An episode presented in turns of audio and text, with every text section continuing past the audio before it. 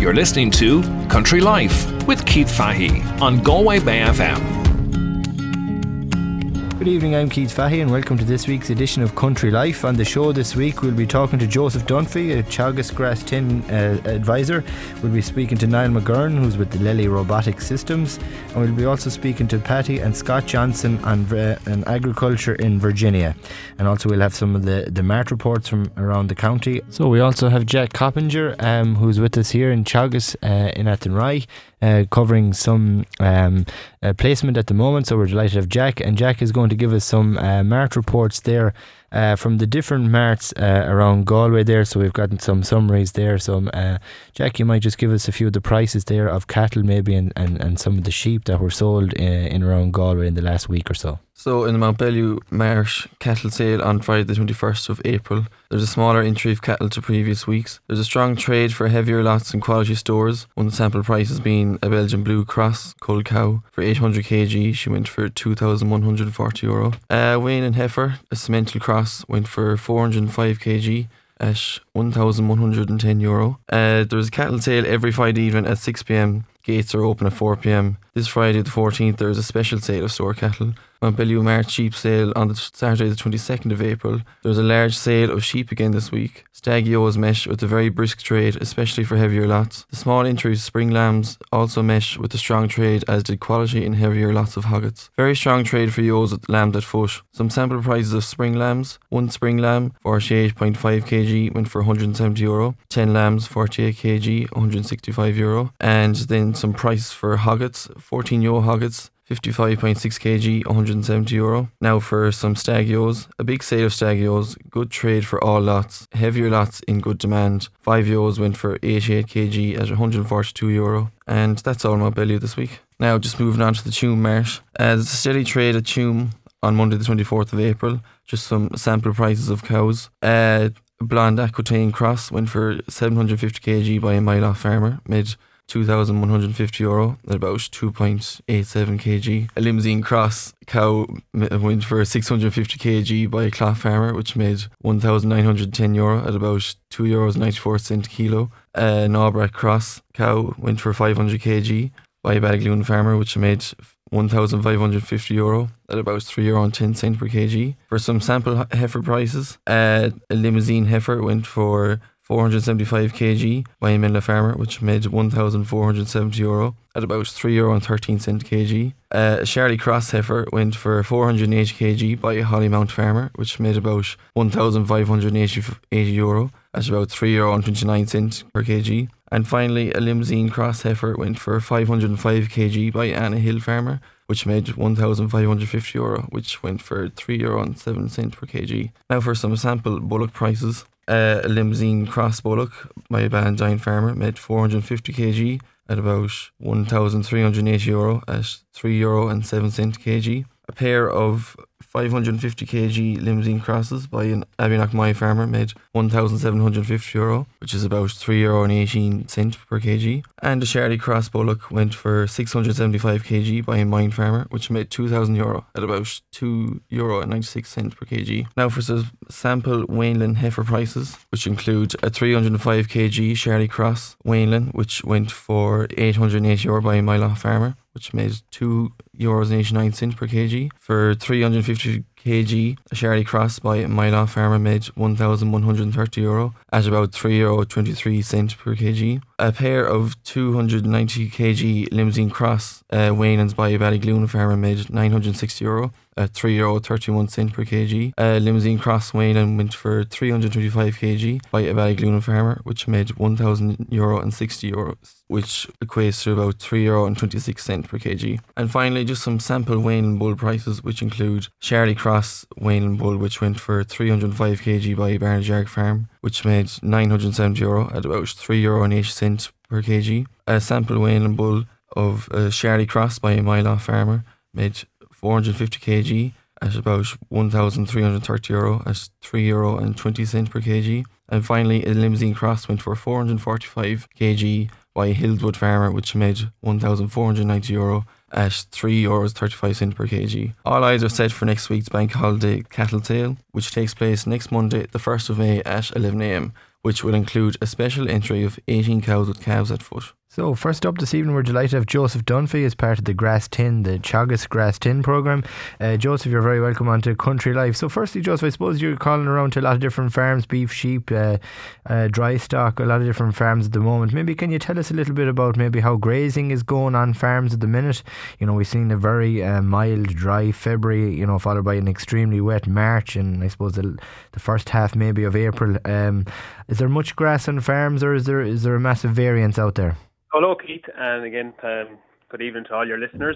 Yeah, so as you said, it's been a very much an, an up and down sort of a sort of a, a, spring period. You know, good good conditions early on, good grazing conditions early on, and, and as you said, be it either beef or dairy or whatever, a lot of animals were turned out then you know a, a time of the year when we when we'd expect things to kick on. Then during March we had you know because you know heavy heavy wet weather and, and and cold weather as well at the same time, which which stunted things. So probably around the country, Keith, there's probably two scenarios. There's probably people on maybe drier ground that kind of kept grazing throughout uh, maybe the, some of that wetter period, especially on the on the on the on dairy farms and you know, they're probably in maybe tight for grass at the minute or just kind of bang on for grass at the minute and then there's other people maybe on heavier on heavier on heavier soils who had to house there for a two or three week period and maybe were a little bit behind in fertilizer then after that. And there probably is a couple of heavy covers yet there to be grazed on farms that you know depending on the situation and individual farms that may be better put into a bale at this stage. But again as I said huge variation out there.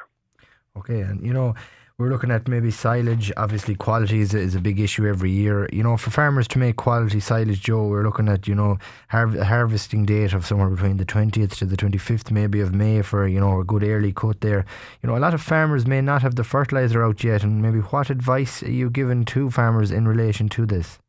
Well, as you said, Keith, um, you know, as a weather weather uh, was was was a huge uh, huge obstacle there um, over the last number of weeks. But I suppose it's it's important to, to remember again that I suppose uh, current fodder situations out on farms. Okay, there may be some dry stock farms that have plenty, but I was in a couple of yards there last week, and two out of the three farmers were buying silage. Um, so, and I suppose declining fertilizer prices, the aim should always be on every farm, no matter what what what it is, to maximise the first cut of silage. It's the most efficient time of the year, you know, to maximise the response um, from the applied nitrogen, you know, NP and K.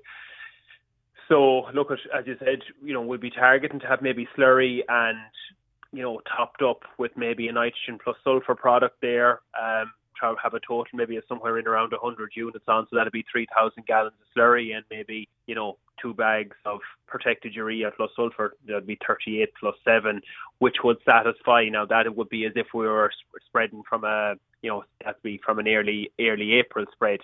Probably where we are now, Keith. If there's maybe only slurry gone out on those farms, you're probably talking um, and we'll get to the sulfur piece in a minute, but you'll probably be talking somewhere in around 50 units, if you know, to top up a uh, uh, uh, 50 units per acre to top up a paddock there or, or silage field um, for the end of May. So maybe something like a bag of urea per acre or two bags of cut swarth the 24s um, would be, you know, products of choice there.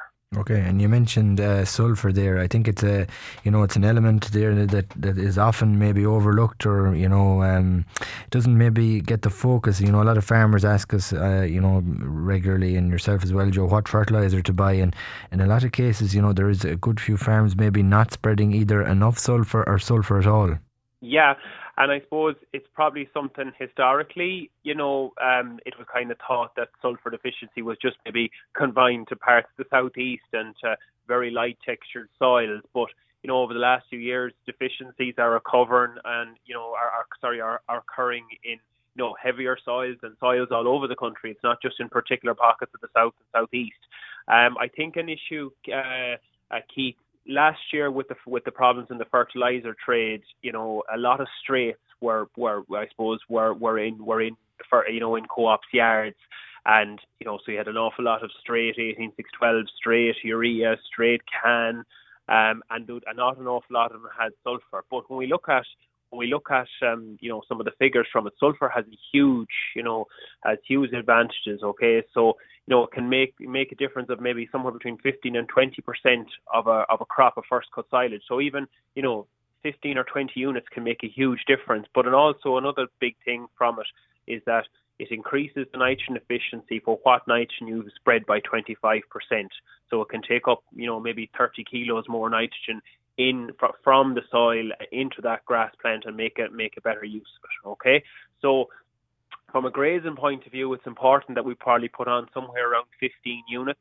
So take say for instance, um, you know, a farmer's going out now to uh, some of your listeners going out now to the co-op over the next couple of weeks to buy something for a grazing shake. You know, try and get maybe if you're buying 18612, try and get 18612 plus sulfur, so I think it's in around three percent sulfur, and spread maybe a bit of that over over the over the then over the next number of weeks, and come back again with a different product for you know later on in the year. From a silage point of view, we say somewhere in around 15 to 20 units per cut.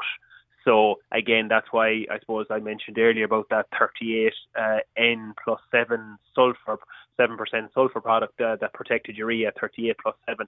Because you know, in general, if you're going with two bags of that to the acre, topping up a first cut of silage there back earlier in the year or later on in the year, you know, you're getting that 14, 15 units of sulfur um, with the two bags there. So it's very important. 15 units per grazing and 15 to 20 units for each cut of silage. Yeah, and as you said there, Joseph, like there's a massive increase there in nitrogen utilization of 25%. You know, fertilizer is quite expensive, obviously, at the moment, but, you know, the sulfur is obviously going to have a massive benefit uh, in relation to yields as well.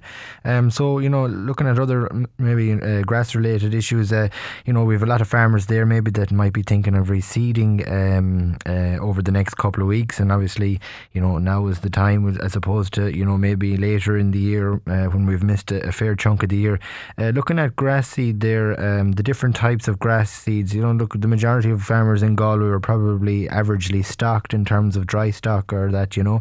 Um, if we're looking at, we'd say, a grass seed mix there where maybe someone might want to cut maybe one, uh, cut the silage once in it and maybe graze it for the rest of the year, we'd say, for your averagely stocked um, dry stock farmer, you know, they're looking for the, the different types of grasses, maybe red clover, white clover.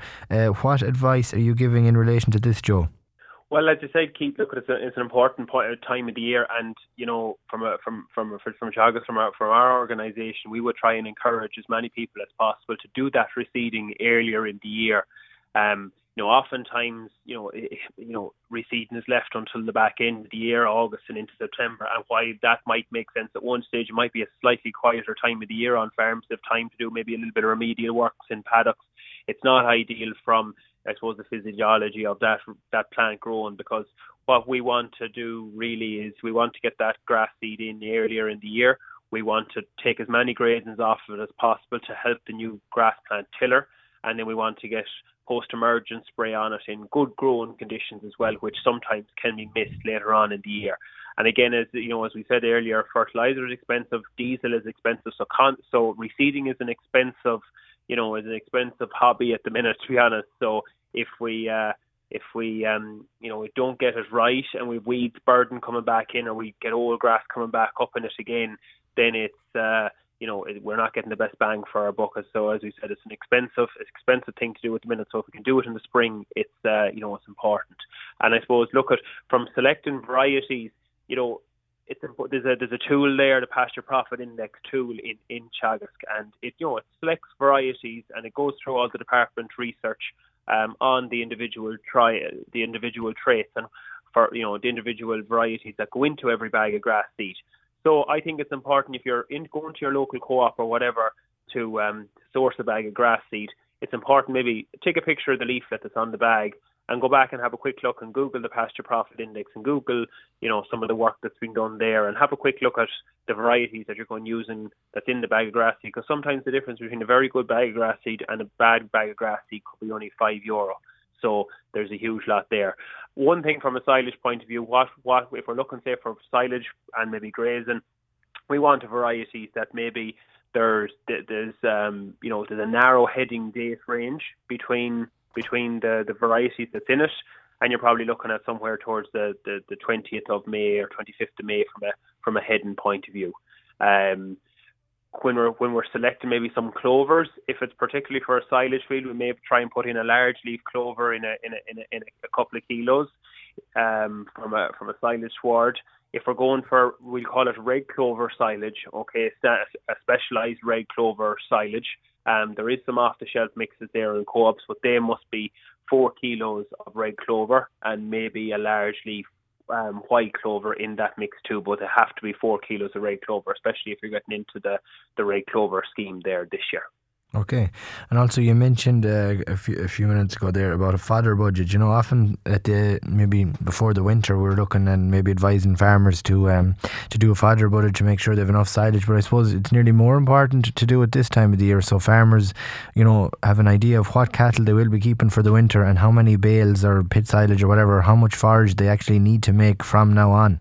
Yeah, no, it's extremely important because, um, and it, you know, as we said already you know, put out your put out your your NPK for first cut. Take a right good crop of first cut. Get the perfect balance of quality and tonnage that you need in the yard. So, you know, be it pit silage or, or bales, whatever you may need. And as you said, Keith, take stock of things then at the end of May, early June, and then you know then exactly what you need to go after. Whether you need to close up, you know, a part of the farm for for second cut. Maybe you don't need to close up a part of the farm, or maybe you need to close up a you know ten or fifteen acres to you know to to to make sure that you have a good reserve of feed because you know as I said you know there there isn't a huge surplus of feed in the country so it's important that you can that you have enough enough feed to feed your own animals inside your farm gate.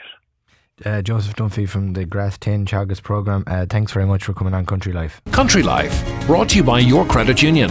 Renovate. Your credit union is the foundation to your home renovations. Credit unions in Ireland are regulated by the Central Bank. Terms and conditions apply. So, next up, we're delighted to have Scott and Patty Johnson, all the way from Virginia in America. Uh, Scott and um, and Patty, you're very welcome onto Country Life. Uh, believe it or not, you're the second um, people we've had on from Virginia. We also had a John Binner there, who is an agricultural extension officer, whom uh, he put us in contact uh, with. Uh, so, you might tell us maybe a little bit about yourself. You were running the Car- uh, the Connemara Marathon. You've been in the Burren. You've seen a few farms yesterday. You were out with us in Teagasc, and we were delighted to have you out. So you might tell us maybe where you're from and uh, what you do. Yeah, Keith, thanks uh, for having us yesterday. It was a really great tour. We really, really appreciated it and enjoyed it very much. Uh, yeah, so Patty and I are, uh, as you said, uh, from Virginia, what we call the Piedmont, which is kind of the central um, portion uh, of Virginia between the Blue Ridge Mountains and the ocean. Uh, so, uh, really beautiful uh, area, kind of rolling hills. Uh, we we call them. Um, we're we're in an area of fairly small uh, farms um, compared to the rest of the country. So uh, our average uh, herd size is you know pretty small, 20 or 30 animals uh, there, and a lot of farms are you know just 50 to 100 acres, and then you've got some big farms uh, as well, but it's a fairly uh, choppy type uh, farming area, and uh, we've uh, we've done uh, pastured beef cattle. We've done some cropping off and on corn and soybeans. Um, so it's a pretty diversified area for agriculture. Okay. Um, you also grow some tobacco over there. While I was over there, we seen um, a research centre where there was a lot of um, tobacco trials and, and that done. Um, I think it's about four or five years ago since I was in Virginia, but uh, we seen where maybe a lot of farmers were growing tobacco for um, Marlboro and, and, and other companies like that. Uh, you also used to grow some tobacco uh, a couple of years ago, Scott. You might maybe tell our listeners we'd be fairly uh, uh, clueless in relation to growing tobacco here. It's it's obviously not done in Ireland, but uh, maybe you just might tell us a little bit of how it's grown. And I think there was a sellout, was there? You mentioned yesterday a, a couple of years ago from the government and the farmers or something like that. Uh, yeah, Keith, and I have to admit it's been uh, it's been quite a few years, uh, probably 15, 20 years, which uh, since the tobacco uh, was bought out. Um, that's uh, typically grown a little further south uh, in the state, and a lot of that is now um, moved down to uh, Georgia. Uh, tobacco smoking is not near as popular uh, in the states as it used to be, so uh, certainly that market has fallen off some, and uh, a lot of people have switched from tobacco to other crops, or they've just incorporated their tobacco ground uh, into their crop rotations. Uh, some folks went certainly went to cattle, um, and um, so yeah, it's been a while. But uh, I actually grew up in the state of Kentucky, a little uh, further uh, west uh, from Virginia, and grew tobacco from uh, the time I was uh, big enough to carry a tobacco stick uh, uh, until I went off to college. And um, yeah, it's a, it's a very lucrative crop from the standpoint of what you can make off of it per acre. Um, so it was a great crop for us. We would only grow a few acres of it and and do pretty well. Uh, you guys would love tobacco here in Ireland because it's a very labor intensive crop. Uh, and uh, and uh, yeah, it's it's not a lot of mechanization uh, to tobacco even today. It's it's very very labor intensive. Okay, yeah, and just looking at some of the figures here in relation to Virginia, you've got a population of almost eight million. So, like you know, it's on, it's only one state in America, but you've like you've once and a half the population of Ireland. Is it that many, Keith? I got to get out of there. That's too many people. uh, you also grow peanuts. Um, it was a big, um, I suppose, agriculture. Um, Scott and Patty is probably is one of the biggest industries in uh, in Virginia, I presume. Uh, yeah, I believe agriculture is the number one um, cash crop uh, in the state of Virginia, or you know, uh, in I don't know, economic um, uh, industry uh, in the state is still agriculture. I believe uh, if you don't count the illegal crops uh, like marijuana, uh, it's it's the number one. So uh, yeah, so it's it's big. Uh, kind of uh, uh, like Ireland, um, obviously, um, you know, uh, we're starting to see a lot of um, agritourism there too, in conjunction with the uh, folks coming in for, uh, you know, going to the beach and hiking and that kind of thing. Okay, very good. And maybe you might tell us a little bit on, you know, how you sell cattle in America. You know, in Ireland here we have marts or markets, as you call them over there, I think. Uh, you know, the cattle come into the ring and they're weighed, and you know it goes on obviously euro they they sell by, by euro and obviously it's broken down we'll say euros per uh, kilo. It's a lot different in America. You could have big um, you know huge marts where a lot big bunches of cattle could come in together and is it correct in saying that they're sold by by the pound dollars per pound? Yes that's correct. It's uh, by the pound and um, yes our market marketing cattle in uh, in the U.S. Um, is very different now. Um, it's changing pretty dramatically uh, and and fairly quickly.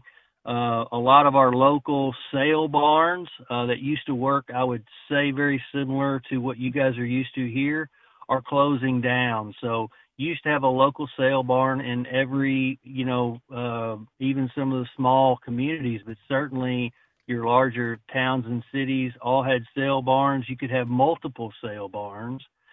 Uh, and the cattle would come through, um, you know, individually or sometimes in matched groups, uh, and they would sell uh, by the pound. So uh, a lot of times they sell your um, what we call your stocker cattle first, um, and uh, then your mama cows might sell later on uh, and fats typically uh, last if the fats even sell uh, at the sale barn. You don't see fats sold at the sale barn a lot because typically they go to the feedlots and the feedlots sort of have you know um, locked up relationships with the packers.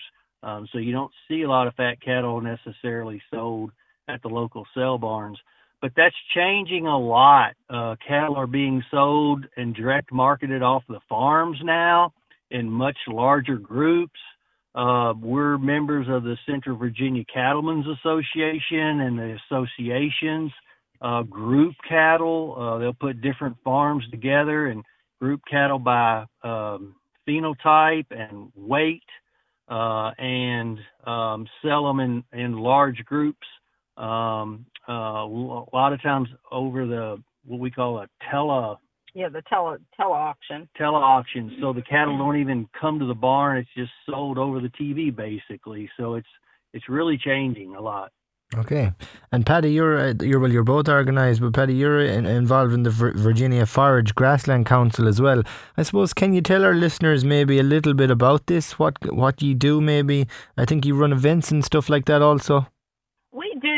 Are associated with. We're affiliated with Virginia Tech, which is we have the land grant university system, and what y'all you call Teagasc, we call extension is is um is the organization that kind of connects farmers with the research and the universities.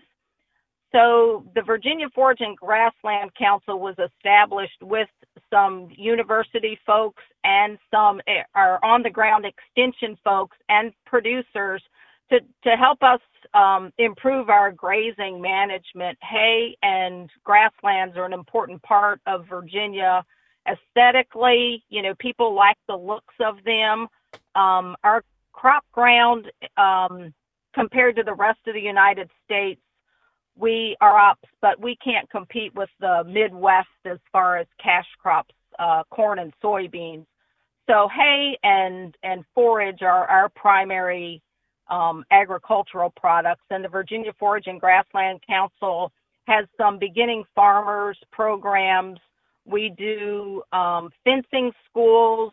We do uh, winter conference series, and we have different groups come in. Um, sometimes it's more producer oriented. Sometimes it's it's uh, about helping farmers navigate some of the um, social issues that we see in farming, um, public reaction to farming, public reaction to um, meat products, that kind of thing. And sometimes farmers, we may be good at farming and we're not necessarily that good at communicating with the public. So sometimes we need a little bit of help with those sorts of things. And the Forage and Grassland Council kind of works in between the cattle producers and the um, some of the the the residents and things like that to try to help each other understand what the process is with managing the environment, using livestock as a land management tool. That's something we don't normally think about. That that the that too many cattle are a detriment to our land, but the right number of cattle is what our land needs to to to remain healthy. So we try to do that. We work with um, with uh, nutritionists, human type nutritionists, dietitians to help them understand and for us to understand what the public needs from us sometimes because we're not always clear about that. Okay, very interesting. And what breeds of cattle are you keeping over there, or what's the predominant breed of cattle we'd say eh, around your area there, um, Patty? Yeah, we we live in an area where it's predominantly black Angus. Um, our area is historically tied to the restaurant industry on the on the East Coast. You had a lot of Herefords and some some what we would call reindeer cattle that were in the west. And our eastern seaboard cattle tended to go north into we called it the the white white tablecloth restaurants. So there was a, um, we were more about feeding cattle on the East Coast. And so the Black Angus came uh, to the top of the list as kind of as a um, easily adaptable, marketable cattle. And that's been that way for probably 40 years or so. Black Angus has been the biggest breed. We tend to get, um, we get paid a little bit better for raising a black calf.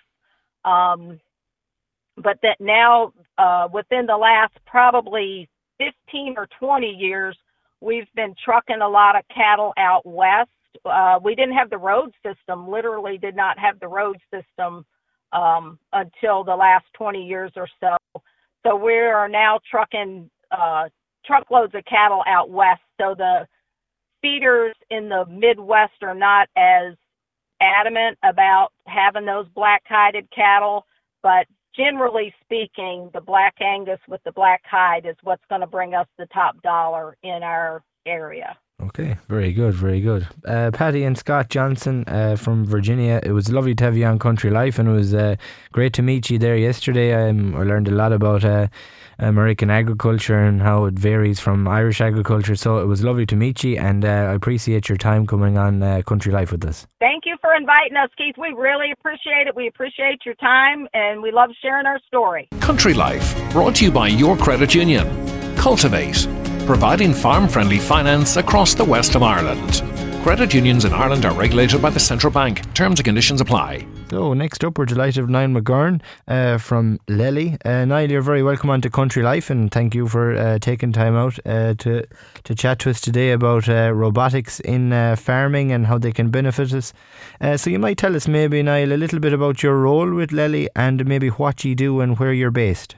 Thanks, Keith. Yeah, and thanks for having me. So, um, the business is Lely Centre Mullingar. We're based out of Mullingar. We set up the business 11 years ago. Myself and my business partner, Alan Heaney. Alan's from Swinford and I'm from Roscommon, but the company is based out of Mullingar. So, we're a team of 55 people. The majority of the staff are service and installation engineers. So, what we generally do is if someone is interested in farm automation or robotic milking, we would visit their farm, we check the farm and see is the farm suitable, and we'd manage the client's expectations, see will the system do what they're looking to do, and if if that's the case, then we would generate a set of plans and give the client a good idea of where it would go and what the building costs would be, and we would map their uh, grazing block and show them how to organise the grazing infrastructure, and we install the robots, commission the robots, we provide the service and support, and we've uh, a number of technical people then who will work with the client uh, during the transition. The majority of our customers would be uh, dairy farmers upgrading to uh, robotic milking, but we'd have a fair share of new entrants, people getting into milk for the first time. Um, that'd be that'd be the main bulk of our business, but we also do a lot of automatic calf feeders and robotic yard scrapers but the big ticket ticket item, uh, Keith, would be the robotic milking systems. Okay. Um, you mentioned there about uh, grazing systems and grazing plans. Uh, you run the A and B and A, B and C. I think it's called um, the grazing platform. Can you tell us maybe a little bit about that and how the two different differ? Yeah. So um, the majority of our customers will be spring calving grass-based systems. So what an A B system basically means is the cows have two blocks a day. You're strip grazing, so you're giving the cows whatever amount. Just say that you your your herd needs two acres of grazing per day to fulfil their requirements. You're giving that in two blocks, so an acre at a time. So for 12 hours a day, the cows go in and out of the A paddock, um, for example. Some people call it the day paddock and the night paddock, but call it the A paddock. So for 12 hours a day, the cows would travel in and out the robot uh, they travel in if they want to get milked. You know, they have a burden of milk on the other that feel uncomfortable. So one reason they go in is they want to get milked. Another reason they may go into the yard to get milk is uh, to get a bit of feed in the robot, some nuts. Our clients generally aren't that heavy meal feeders if they're if they're pure grass based systems, but they do get a reward for going in. But eventually the paddock will be grazed out because you've only given them maybe an acre, for example, or half an acre. So eventually the paddock will be grazed out, and the last few stragglers will go into the yard because they know, well, there's nothing left to eat here, and I must go into the yard and through the system to get the fresh grass. So uh, an AB system is a, a, a 12 hour paddock system. An ABC system is an 8 hour paddock system.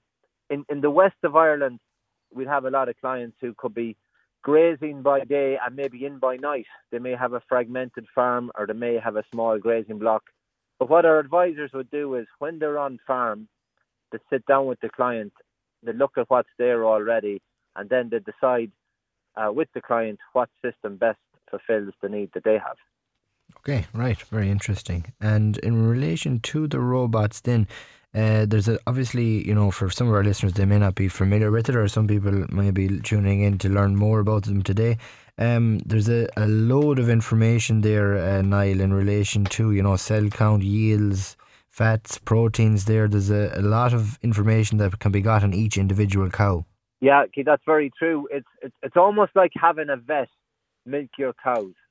Uh, not only are you saving four to five hours labour a day, but you're getting great information on, on the health and the welfare and the performance of the cows. So every time a cow walks into the robot, her teats are cleaned um, with, with brushes.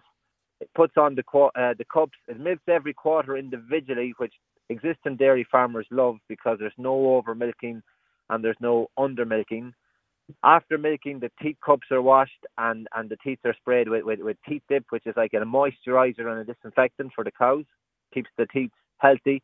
But all the while, the milk is being analysed. So every time a cow is milked, not only do you have the yield of the cow, but you also have the quality of her milk. So you have her butterfat, her protein, uh, you have her, her cell count, which is a, a, a measure of, of the, um, uh, the hygiene of the milk. Um, you have early indication of a lot of illness. So the robot actually takes the temperature of the cow, which is the temperature of the milk. So it's a very good indicator to a farmer that a cow is sick. Um, there's also every cow wears a collar around their neck. It's like a Fitbit, so it's monitoring her activity and it's monitoring what we call rumination, which is actually her cud chewing. So all this information is downloaded very quickly after the cow walks in, and the way it would work practically is if the cow is fine, she just is allowed out of the system and she's back out to the grazing block. But if there's an issue, if she's under the weather, she's got um, maybe she's in heat or she's got a temperature or she's early signs of mastitis, she will be drafted to one side. So when the farmer comes back from doing whatever he was doing, the cow that needs attention is there in the pen in front of him so he can deal with her promptly and hopefully get on top of whatever the issue is and get the cow back uh, moving again. Okay, and how reliable, uh, maybe, and efficient are the robots? Obviously, you know, labour is a, is a massive issue, Niall, on farms at, mom- at the moment. And I suppose, you know, while maybe you might tell us a bit in terms of energy usage, I presume, but I could be wrong. Energy usage will obviously be higher in a robot, but then maybe the farmer uh, may have less labour uh, to manage if it's a thing the robot can do the work. Is that fair to say, or? It's a fair, yeah, very fair comment. The, the official Teagasc figure is that uh, robotic milking system re- reduced the labour requirement on the farm by 36%. So I suppose a practical way of looking like that, it kind of brings seven days of work back to five days. Um, the robot would cost more to run than a very basic straight line parlour with no technology on it. But the modern farmers putting in or upgrading their milking system, they're generally going for parlours that have technology. They're looking for feed to yield feeding systems like the robot has a standard. They're looking for automatic drafting. They're looking for heat detection, health monitoring systems. They're looking for, for more advanced washing systems. So compared to a modern parlour, one robot's the same as about an eight unit modern parlour, and two robots is the same as about a 20 unit modern parlour. So for most people, our average customer will be putting in two robots and are milking maybe 120 to 130 cows. So when they look at their costings, most of them are looking when they're doing their homework, they may be looking at, at a 20 unit parlour, and the robots will compare very favourably in that situation. Okay. And in relation to other sectors, we say you know you also have other um, products there, like you know your your your mixer wagons or your I think the Lely Vector, I think they're called. Uh, you know, a lot of uh, maybe bigger farms or maybe even beef farms could be using these ones. It's not a big seller uh, for us. Like we're looking after Connacht and Leinster, so the majority of our customers either have a robotic system or a robotic yard scraper or, or, or automatic calf feeder. But we do have um, a number of clients who have a robotic diet feeder. So they're generally indoor systems. Uh, so far, they've all been dairy farmers. We do have a number of uh, intensive beef farmers looking at it. But if you were to go north of the border into Northern Ireland or across continental Europe, robotic feeding and automatic feeding is a lot more developed. But the majority of our clients will be spring calving herds. So they wouldn't really have a requirement for, for, for automating the feeding system because you know the ambition is to have the cows in as little as possible and out. Look, ideally for 300 days a year, but majority of people will be getting around 250 days grazing. Okay, and you mentioned the calf feeder there. Could you tell us a little bit more about this?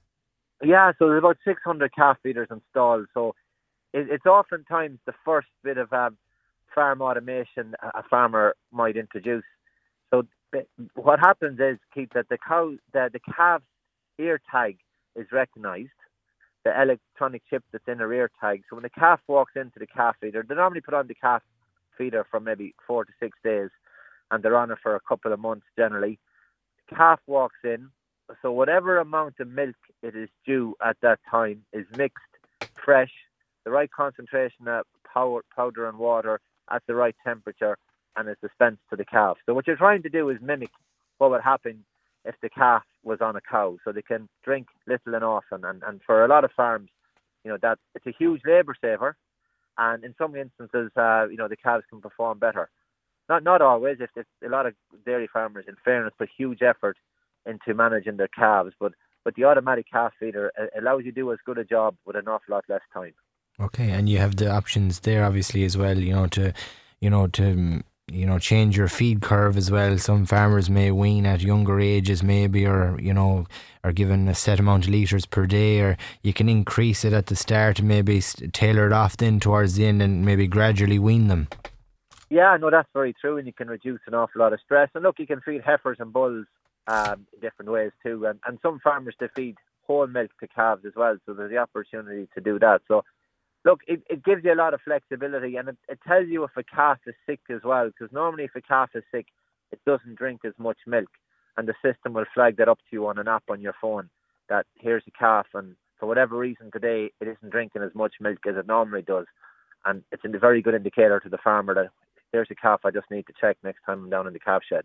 Okay, and can you tell us a bit about the automatic slurry scrapers as well, and maybe how they work? Are they programmed uh, for each yard, or do they have sensors, or how are they charged? Yeah, so like they, that that that is probably our biggest seller. There's over a, a thousand of those working now across our territory. So they're very similar to the robotic uh, lawnmowers if you've ever seen those. Uh, So the, the the way they work is you um, it has like a set of eyes on either side or an ultrasound. So it's a bouncing a signal off a wall or off a, off a feed barrier or, or off the heel of a cubicle.